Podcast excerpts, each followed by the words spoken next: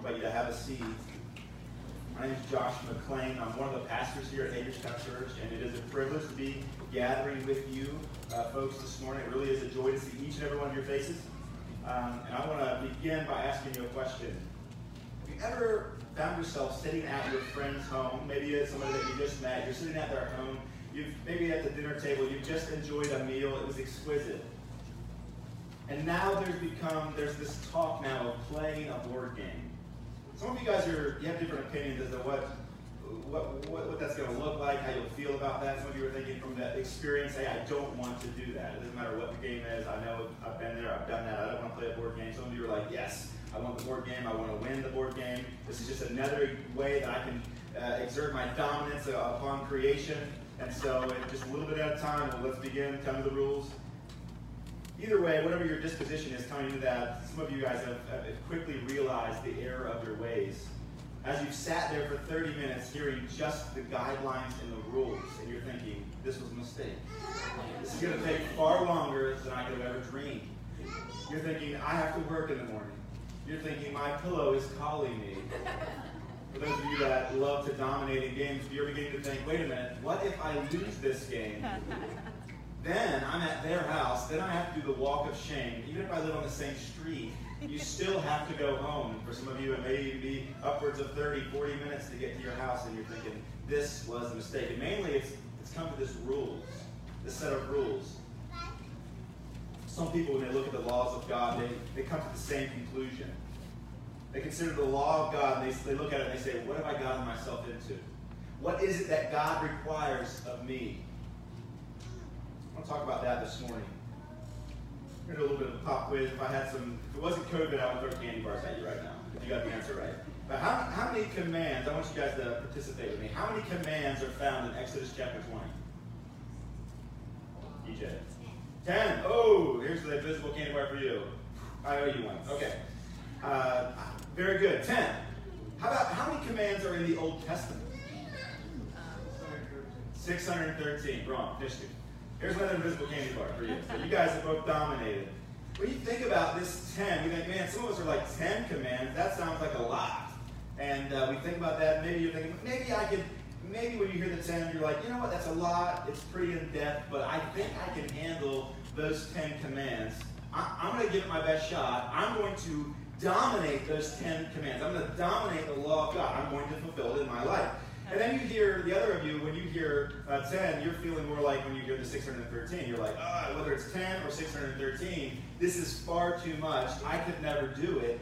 I just really hope that these laws don't apply to me. I also hope that I don't have to obey them. And if I don't obey them, that I don't get caught. Either way, when you think about all the laws that God has given to his people, you might come to the conclusion that it's oppressive, that it's daunting, that it's overwhelming, that it's condemning, that it's challenging, and maybe you like a challenge. This morning I want to talk to you about this idea of how we uh, are to think about the law of God. How are we to think about the law of God? Ultimately, there, there are really two common but unbiblical responses to the law of God in the church. I'm going to get those out of the way first. I want to talk about what, how we should not respond to the law of God. The first way that we should not respond is legalism. Legalism. Definition should be on the screen for you, but I'm going to, I'm going to share it with you now. Legalism is to embrace the law in a way that demonstrates the belief that God's approval can be obtained through it. So it's to embrace the law in a way that demonstrates the belief in your heart that God's approval can be obtained through it. It's thinking that you can somehow earn God's favor by obeying his commands. Like he'll begin to love you more or maybe less based on your performance and how well you meet these commands. That's legalism. We're going to we're going to debunk that this morning. I'm actually just going to let the Apostle Paul debunk that this morning.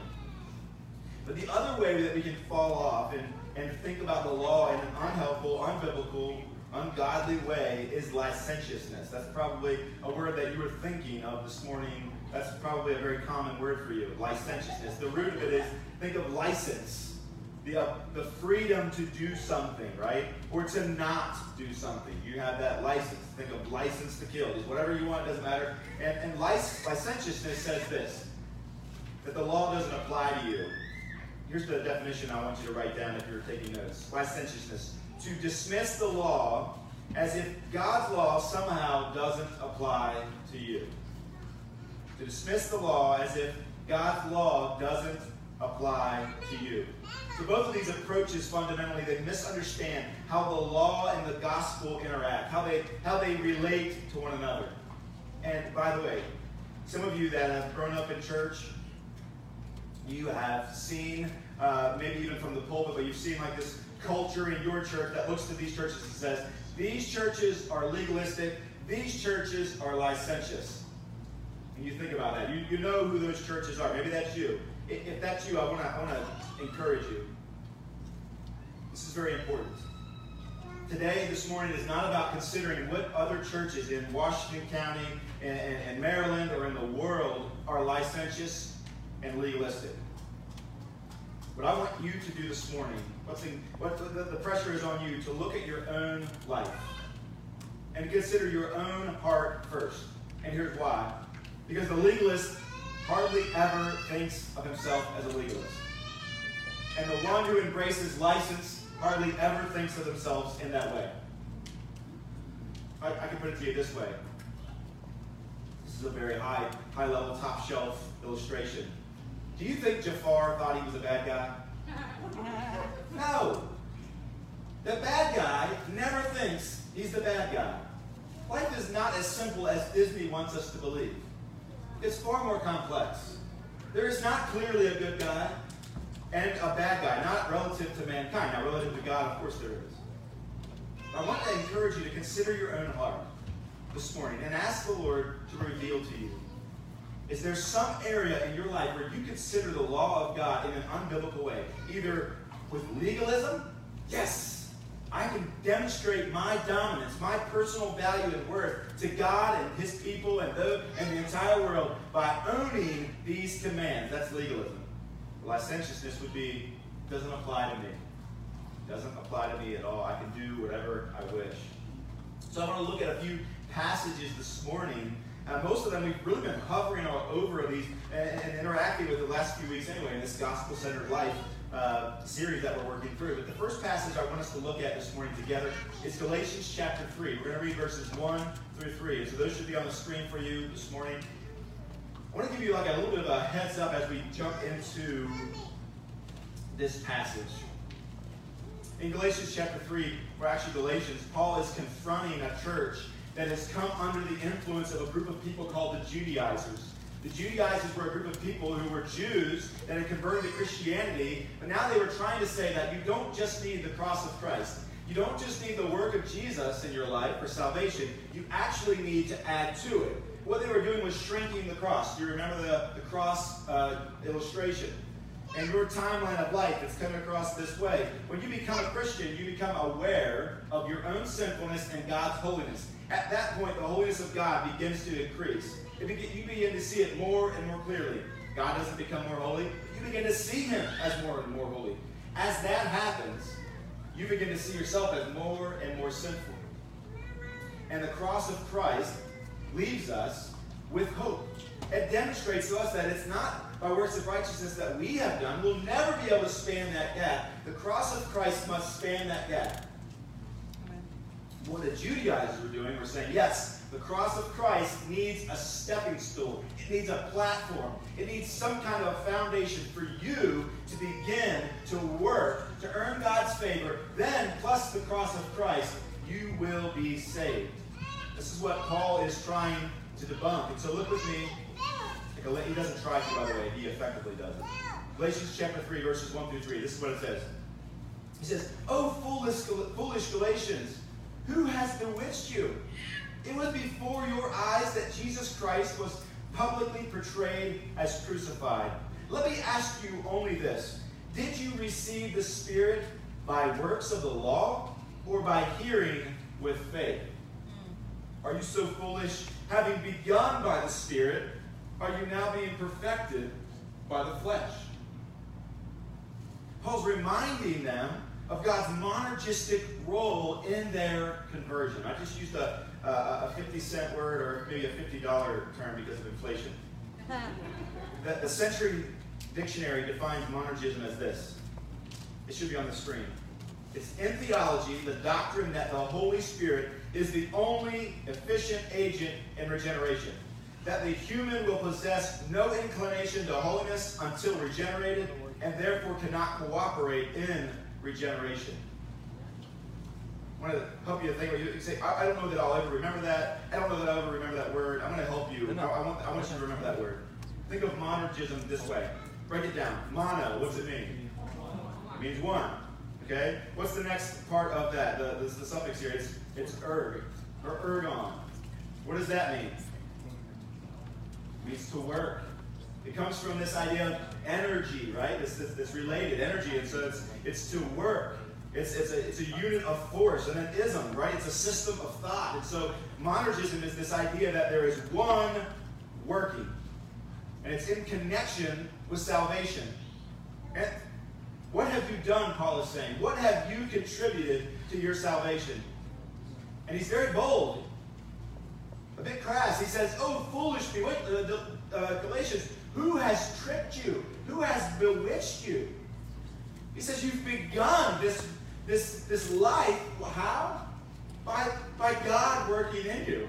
And now you think that you're going to finish it on your own? You think that somehow you'll add to that? you think of monergism, you can think of it this way that God has begun the work of salvation in their lives, and He would also complete it. That's what the Spirit has begun, it's what the Spirit will complete. Maybe you could use this picture in your mind. Imagine two people beside a river. One is dead, the other is alive. What you've just missed as we've jumped into this illustration is that the, one of the men that's on his knees with his hands on the chest of the other, he has dragged him out of the river because he was dead. He had drowned. So he's dragged him out of the river, and now he's begun chest compressions. He is the only one there doing the work. Both would like this person to live, and yet one of them is dead and unable to contribute in any way, shape, or form. And so, as this man does the chest compressions, as he's dragged this, this fellow out of the water, he is doing monergism. It's one person working. So Paul is reminding him of that. He's saying, hey, what have you done? How did you contribute? Why will you try to finish the work that God has begun? You can't do it. So God had begun this work of salvation in our lives. He would also complete it. Nothing that you can contribute to your salvation, not to your justification, to your glorification. Is a work that the Spirit of God will empower in your life. Perhaps you could ask yourself this diagnostic question. This will help to address this issue as to whether you're Jafar or not, whether you're the bad guy, whether you're the legalist, or whether you're the, the licentious person. Ask yourself this question. What is it, or is it, is there anything that you do in an effort to achieve favor from God? Is there anything that you do in an effort to achieve favor with God? A few weeks ago, I asked you another diagnostic question. I said, I want you to imagine the Father. And he's thinking about you right now. He's looking at you. And as you imagine him, what does his face reveal about you? Is he pleased? Is he angry? What's the answer to that question? We talked about this idea. It's either 100% pleased or 0% pleased. It's one or the other. But let's just say that in your mind, be honest with yourself. We're not going to make you stand on stage and tell us, but just be honest in your own mind. What did you think, or what do you think this morning would be on his face? And now answer this question What will you do to change the look on his face? What will you do to change the look on his face? This may be unhelpful for some of you, but I think it's a good tool. Think about it. What's your go to action to try to shift things, make God like you more, be more pleased with you? There's nothing that you can do. There's absolutely nothing that you can do to make God love you anymore. If you're a Christian this morning, His love is for you. Christ, Christ's righteousness is on you. Your sinfulness was on Christ. We've covered this. There's nothing that you can add. When Christ, when God looks at you, He sees the righteousness of His Son. So Paul sets legalism up before them, and he reminds them that it's unbiblical. He reminds them that it's cross shrinking, that it's God belittling. He, he debunks it. But he also speaks to license as well. So he says legalism is wrong. You can't add to it, but in another passage, the, the scriptures reveal to us the, the weakness of license as well. I want, to, I want you to look with me at Romans chapter 6, verses 5 through 15. It should be on the screen again. I really, honestly, just want to look at verse 15, but for, for uh, sake of context this morning, we're going to start in verse 5, and we'll read it all together. So, Romans chapter 6 and verse 5. It says, For if we have been united with him in a death like his, we shall certainly be united with him in a resurrection like his. We know that our old self was crucified with him in order that the body of sin might be brought to nothing, so that we would no longer be enslaved to sin. For one who has died has been set free from sin. Now, if we have died with Christ, we believe that we will also live with him. We know that Christ, being raised from the dead, will never die again. Death no longer has dominion over him. For the death he died, he died to sin once for all. But the life he lives, he lives to God. So you must also consider yourselves dead to sin and alive to God in Christ Jesus. Let not therefore sin reign in your mortal body to make you obey its passions. Do not present your members to sin as instruments of foreign righteousness, but present yourselves to God as those who have been brought, or bought, rather, from death to life and your members to God as instruments for righteousness. For sin will have no dominion over you, since you are not under the law, but under grace. Let me ask you this question What does it mean to sin? How do we know if we have sinned? We break God's law. To sin, to miss the mark, is to break God's law. And those who are Christians have died with Christ. And so in his death, they were with him. In his raising up, they were with him. We, we have died, and therefore the sin, along with its legal accusations against us, was eliminated. But also, we are alive in Jesus and able to obey the commands of God now as we are in Christ. And so that's all the foundation for this rhetorical question that Paul asks us in verse 15. He says, What then? Are we to sin because we are not under law but under grace? And the answer is an obvious no. We're not. God forbid.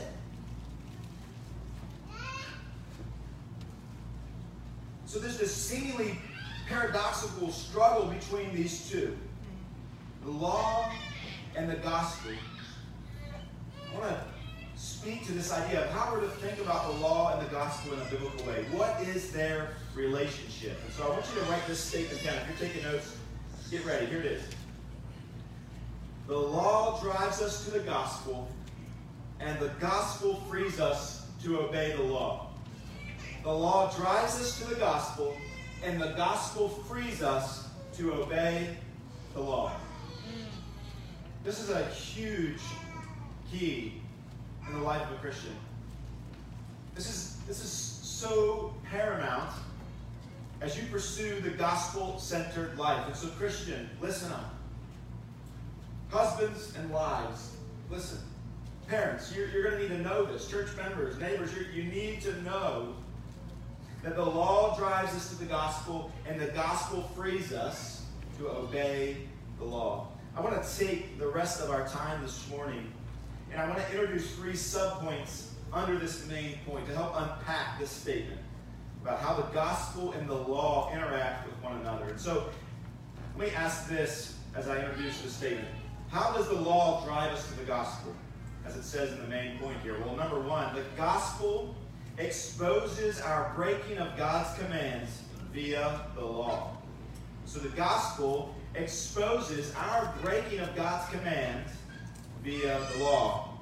If you have your Bible, turn with me to Romans chapter 5, verses 20, and also read 21. This is what the Word of God says. Now, the law came in to increase for the purpose of increasing the trespass. But where sin increased, grace abounded all the more, so that as sin reigned in death, grace might also reign through righteousness, leading to eternal life through Jesus Christ our Lord. There's a principle here that you've got to get from this chapter. That the law came in. For what purpose? It came to increase the trespass. We've heard it before. Now, in order to have good news, you have to first have what? Bad news, right? I mean, not, that's not necessarily true of everything, but if everything literally is good news, there's, you can't receive any good news unless you've got a little bit of bad news first, right? And so, the law is what causes the gap between you and God to increase.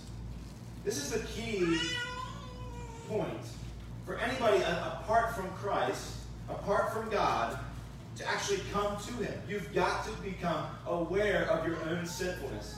Many of you, Christians this morning, gathering thinking of your own life, your own conversion, the time when you were regenerate, where the Spirit of God revealed to you the glory of God, the holiness of God, the righteousness of God, and thereby revealed your own sinfulness. See, how did that take place? Well, it was through the law. You recognize that you had sinned against God. There's not one person, not one person in, on the face of this earth that has not sinned and broken God's law. So that gap between the two has begun to be realized. That takes place by the law coming into our life. It exposes our sin. Now, our sin gives occasion for grace. We see Christ is more precious because of the law. The ever widening gap is, is spanned by the ever powerful cross. That's the gospel centered life. But it can't take place. The cross, the cross cannot become precious until first we see our own sin. And our sin can, uh, can only be revealed to us by the law of God. This is what Paul is saying in Romans chapter 5. It's what starts reconciliation in our lives as far as we can see. Without the law, we would be unaware of our need for Jesus. And this is why David, along with the, uh, the choir of saints throughout the ages, sings in harmony I love the law of God. It binds me to him in a way that nothing else can. Listen, it breaks the legs and causes Christ to scoop them up to himself. This is the law of God. That speaks to the negative disposition that so many Christians have against the law, that they have toward the law. But the law was our schoolmaster, Paul tells us. It brought us to the place where we can see our need and God's provision to it. David alludes to this in Psalm chapter 119, verses 67 and 68, and then also in 71 and 72. It won't be on the screen, but I encourage you to write those uh, references down. Psalm 119, 67, just go ahead and read down to 72. But I'll just, for this morning's sake, I'll just read a few of these verses. Verses 66 and 67 say, David says, Teach me good judgment and knowledge, for I believe in your commandments. Before I was afflicted, I went astray, but now I keep your word. Verses 71 and 72, David says, It is good for me that I was afflicted, that I might learn your statutes. The law of your the law of your mouth is better to me than thousands of gold and silver pieces. David is saying, you know, it's wonderful that I was afflicted. It's wonderful that the law of God struck me and broke me down and, and revealed to me my own sinfulness. The idea is that in his sin, he was humbled. In a sense, he was judged by God. He had broken God's law. When he came across God's law, he saw God's holiness and his sinfulness.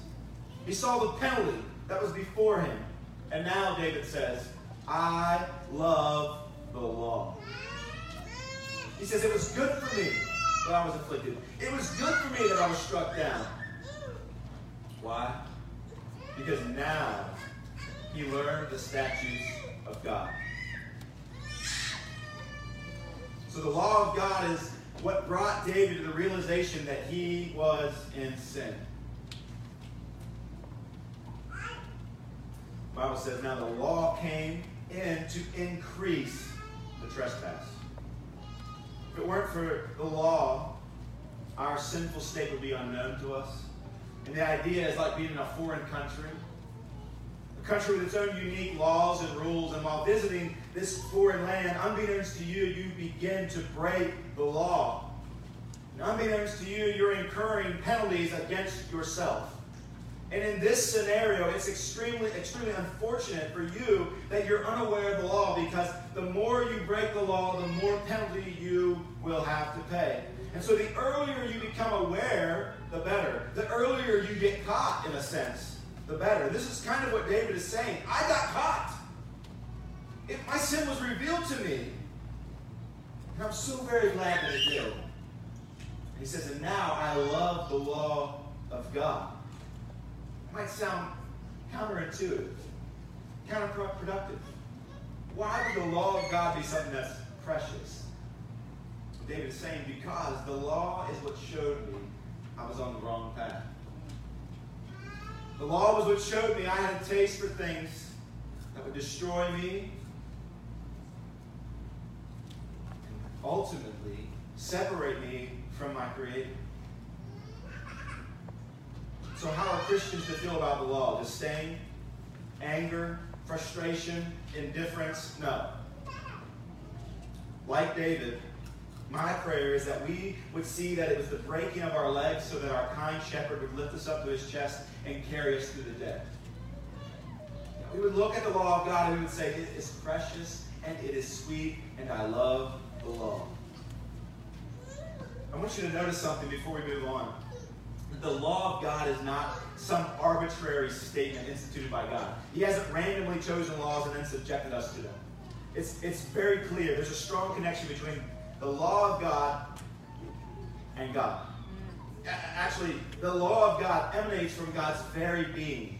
It is, in a sense, the very imprint of God. You remember going to the fair or going to, I don't know, some maybe some gift shop in the mall, and they had these little cubes, and they had all these pins that were locked in place in a, in a, in a, in a grid pattern. You could take that and you could like put your fist in it, and then like there would be this exact imprint of your fist on the other side, and you know you do it to your face. Don't do that now because COVID. but you don't know who else has put their face in there. But you've seen those before. It's the exact imprint, right? That's in a sense what, what I'm getting at when I say the law of God is the very imprint of God. It's not arbitrary. It's that there's a direct concrete connection between God and His law. And so, why should we not lie? Because God is truth. Why should we not worship another God? Because there is no other God. He is the only God. He's the only one worthy of worship. Why should we not take His name in vain? Because His name is above all other names. Do you, do you see the direct correlation between the two? The law of God emanates from the person of God. When we see this strong, direct connection between the two, it makes more sense to us that we say, why would David say that he loves the law of God? Because it smelled like God. Because the law looks like God. Because the law holds him like God does. And it's comforting.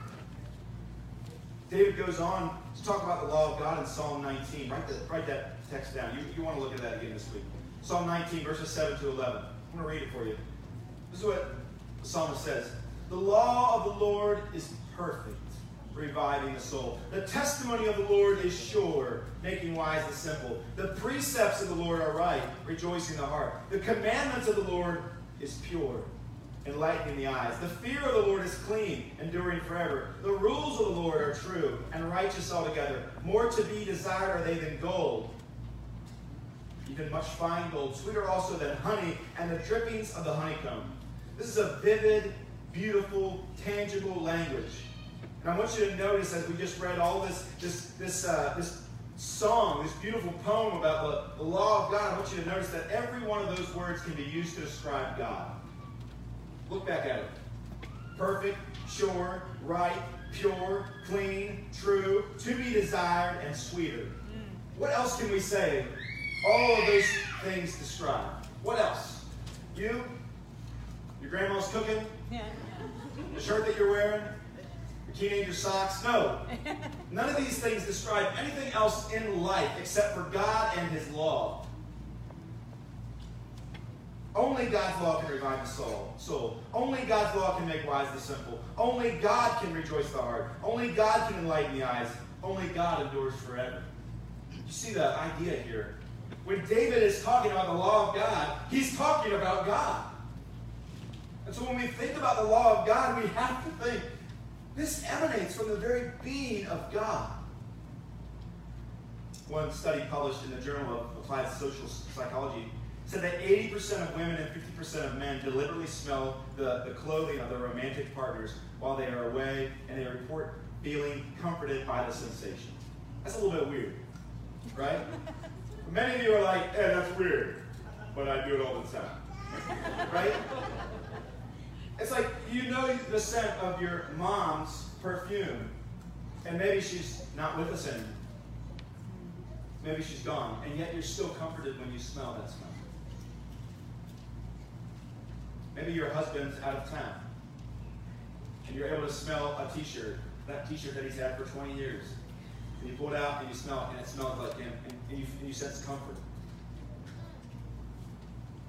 And our children, even our babies, they can smell mother's milk. What happens to their cortisol levels? It goes down. Their comfort, comfort levels increase. Why? Because they can sense the very presence of the one who brings them comfort. David, when he, when he sees the law of God, he smells and he thinks of God. And when he hears the law of God, he can hear God's very voice and his comfort. And so we as Christians, how are we to think about the law of God? Well, we're to think about the law of God as we would God. Why? Because it, it, it comes from his very being. It emanates from himself. It shows us our need for a Savior. Because of that, I love the law of God, and I hope that and I pray that you do too. Second thing I want you to see about the relationship between the gospel and the law is this the gospel frees us from the curse of the law via the cross. This is point number two, subpoint number two. The, the gospel frees us from the curse of the law via the cross. I use the word frees, but I, I could just as easily have used the word satisfied. The gospel satisfies the commands of God. How, can the law of God and the gospel of God be held at the same time? It, by recognizing that the gospel reveals the law of God and that it's satisfied when speaking of the curse of sin that comes to us by way of God's law that has been broken. When we break God's law, we incur a punishment. That's very clear. Romans chapter 6, verse 23 says this For the wages of sin is what? Death. Death. But the free gift of God is eternal life in Jesus Christ our Lord. So, what has your sin earned you? What has your breaking of God's law earned you? Penalty. What's the penalty? Death. Ezekiel chapter 18, verse 20 says, The soul who sins, what? Shall die. Colossians also speaks to this. We looked at this last week. Colossians chapter 2, verses 13 to 14. And you, who were dead in your trespasses and the uncircumcision of your flesh, God made alive together with him, having forgiven us all our trespasses by canceling out the record of debt that stood against us with its legal demands. This he set aside, nailing it to the cross. When Jesus was crucified on the cross, he paid for all of our sin. Those who are in Christ, the elect, Christians, he paid for your sin. Every sin is paid for by Jesus in his death for sinners. Every lie, every theft, every instance of ingratitude, all of these, all of these, for those who are in Christ, is paid. This is the righteousness of God. It's tied up with that, again, that double imputation.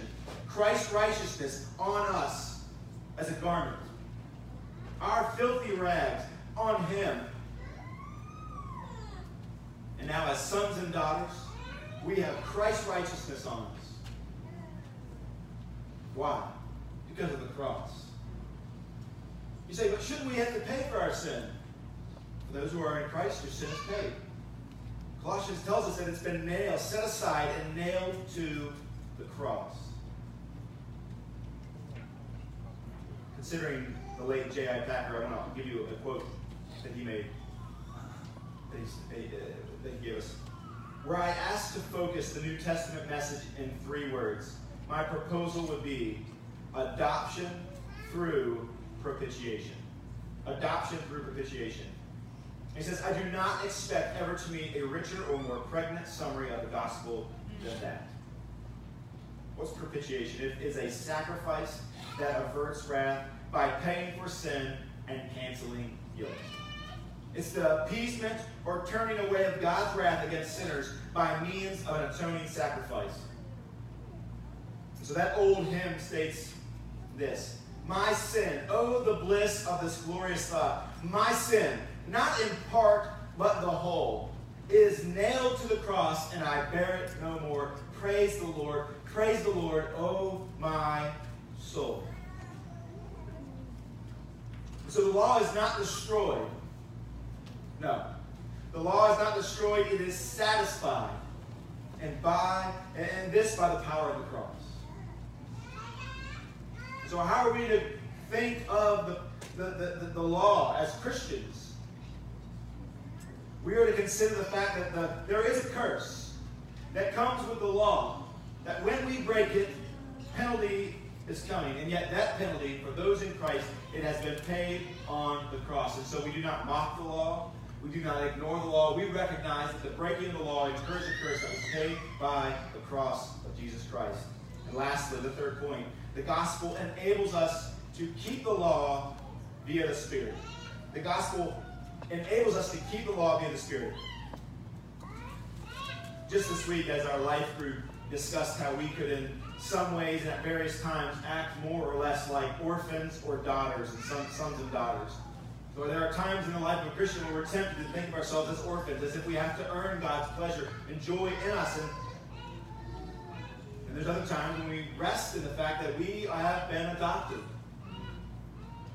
Many of us were thinking about all the, the reasons we felt guilty and even a bit dejected because we are acting like orphans. We're continuing to perpetuate this idea that we were just lost, needed more and more help and changing.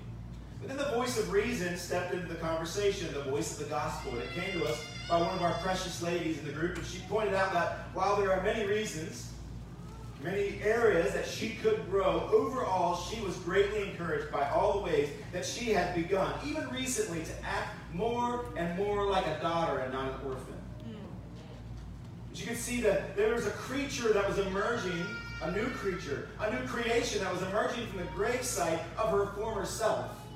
Something was changing, something was happening.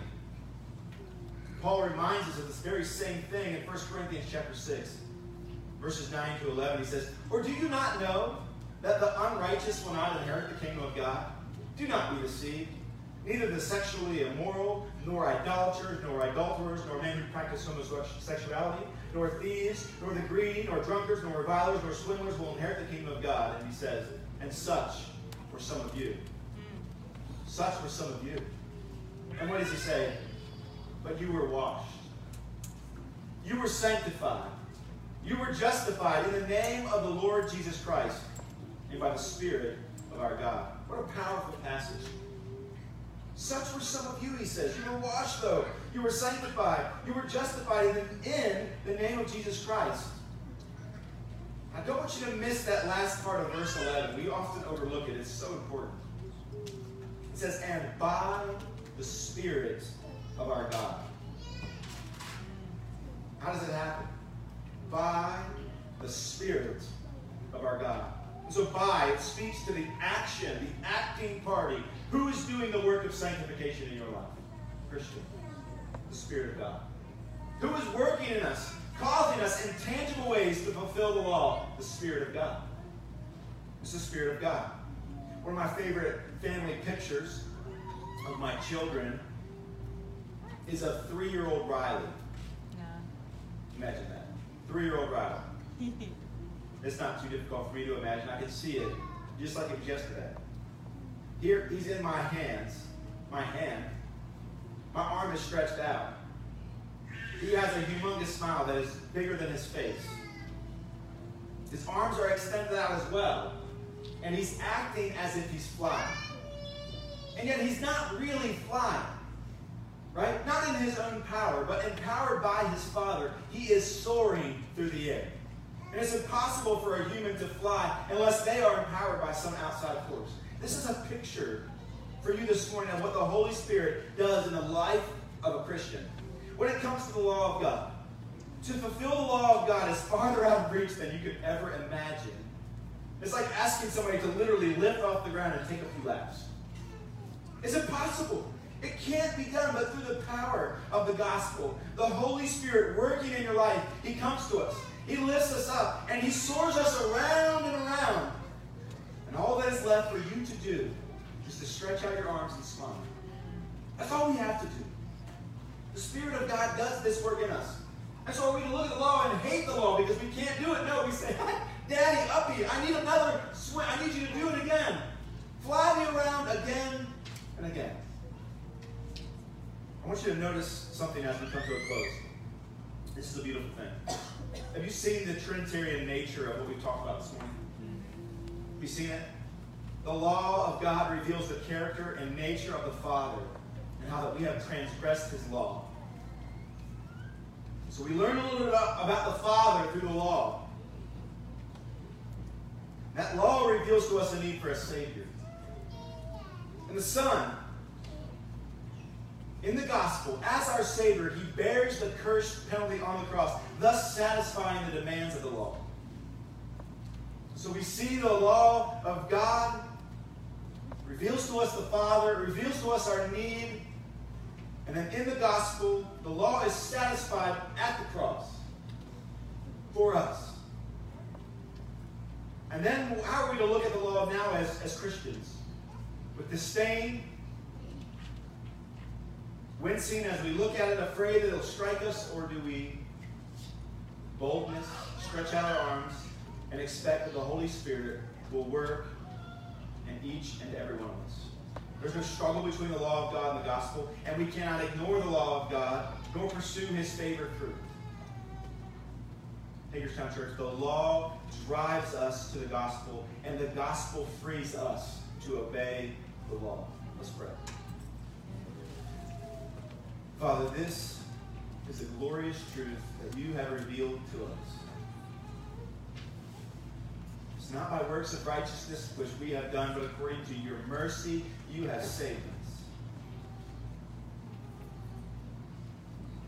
Bask in the glory of the Trinity this morning as we consider the law of God and how it is perfect and beautiful, and it reveals to us the very character of you, Father.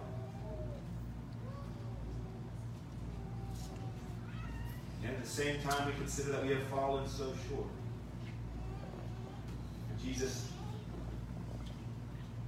at your cross, we recognize that you have taken away the sting, the curse of death comes to us by way of the law. And we're thankful. And then, Spirit, as we consider the law,